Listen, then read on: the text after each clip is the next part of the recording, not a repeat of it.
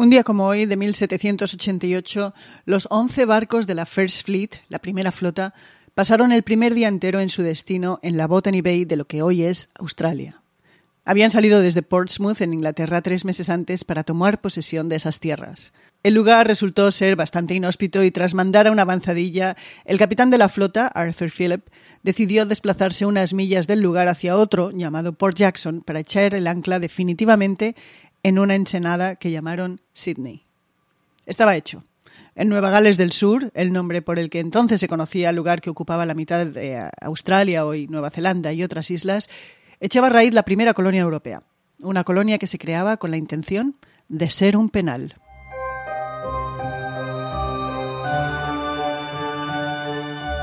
Hola, soy Ana Nieto. Bienvenidos a Calendario de Historias, que es un podcast con el que recordamos la historia, a sus personajes y lo que nos queda de ello.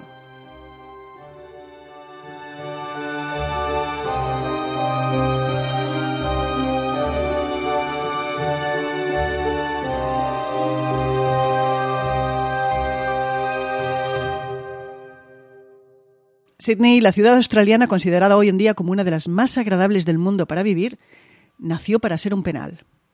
Cinco de los barcos de esa flota transportaban convictos que iban a cumplir su condena al otro lado del mundo que les vio nacer. Eran unos mil, la mayoría de ellos hombres, pero también bastantes mujeres y algunos menores. La mayoría había cometido pequeños delitos en Inglaterra, en unas ciudades que se iban llenando de personas que migraban desde áreas rurales para encontrar más pobreza de la que pensaban en las ciudades. En aquellos momentos, en los siglos XVII y XVIII, estaba vigente un código criminal que se conocía como el Bloody Code, o Código Sangriento. La pena capital en la horca era frecuente para la mayoría de los delitos. Pero había algunas ofensas que no se pagaban con la pena capital porque eran menores. Robar para comer o para vender, falsificar un documento, fraudes, por ejemplo. No obstante, se aplicaba la ley con severidad y en las cárceles no cabía nadie más, hasta el punto de que tuvieron que habilitarse barcos fondeados para dar cabida a los pequeños ofensores. Y estos a su vez se llenaron hasta el punto de que se decidió transportarlos fuera del país, a las colonias. El transporte de reos fue la solución de una administración de justicia desmedida. Era una solución que se presentó como una especie de pago por el perdón que otorgaba graciosamente el rey, Muchos de los perdonados tendrían habilidades que podrían ser de utilidad en las colonias, pero no todos, y menos para las nuevas, como las de Nueva Gales del Sur. Inglaterra llevaba exportando convictos y prisioneros políticos y de guerras, como las libradas con Escocia, desde 1610. El destino eran las trece colonias de Norteamérica. Pero con la Revolución Americana la práctica del transporte de reos al otro lado del Atlántico se acabó.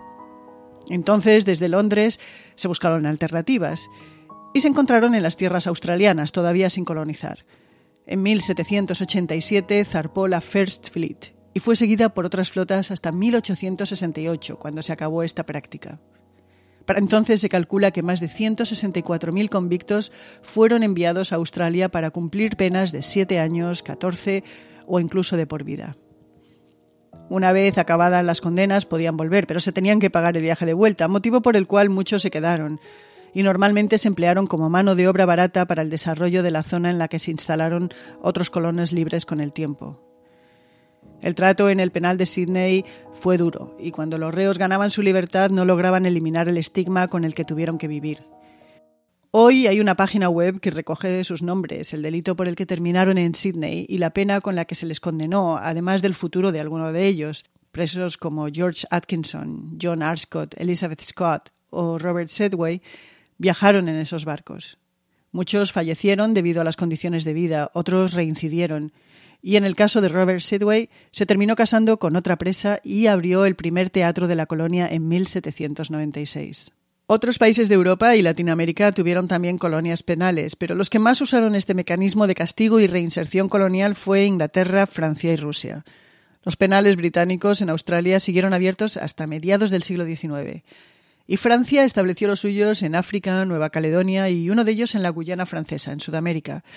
Ese estuvo abierto hasta la Segunda Guerra Mundial. De este penal se cuentan historias de terror. Y otros 21 de enero han pasado a la historia. Es el caso del de 1506, que es el día de la llegada de la Guardia Suiza al Vaticano con la misión de proteger al Papa. Y en 1793, Luis XVI, el último Borbón de Francia, fue guillotinado durante la revolución de este país. El 21 de enero de 1924 murió el revolucionario y primer jefe del Estado soviético, Vladimir Lenin. Y en 1893, un día como hoy, se patentó la fórmula de la Coca-Cola. En 1976 hizo su primer vuelo comercial el Concorde, un avión supersónico que llegó a las flotas de British Airways y Air France. Ese día se voló de Londres a Bahrein y de París a Río de Janeiro. En mayo se añadió Washington a la ruta y en noviembre de 1977 Nueva York. El vuelo era caro y no le salía rentable a las aerolíneas. En el año 2000, un Concorde que salía de París con destino a Nueva York tuvo un accidente gravísimo en el que perdieron la vida todos sus viajeros y tripulantes. Fue el primer accidente de este aparato y la culpa no fue ni mecánica ni humana. En el despegue del avión, la rueda pasó por una chatarra que se había quedado en la pista y quedó destrozada. Los restos de esta chatarra y la rueda llegaron a uno de los motores y explotó. Tres años más tarde, el Concorde dejó de volar para siempre. Y en 1788, el año en el que llegó la primera flota de convictos a su primer penal en Australia, también se publicó por primera vez The Times en Inglaterra.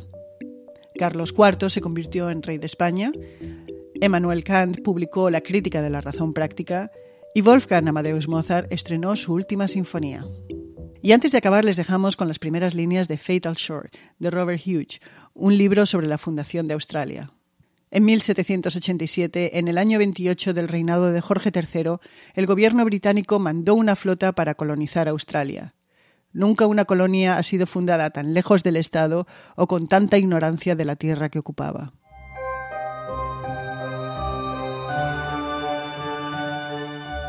Nos despedimos por hoy.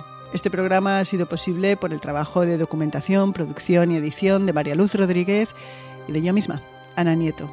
Les esperamos mañana porque mañana será otro día.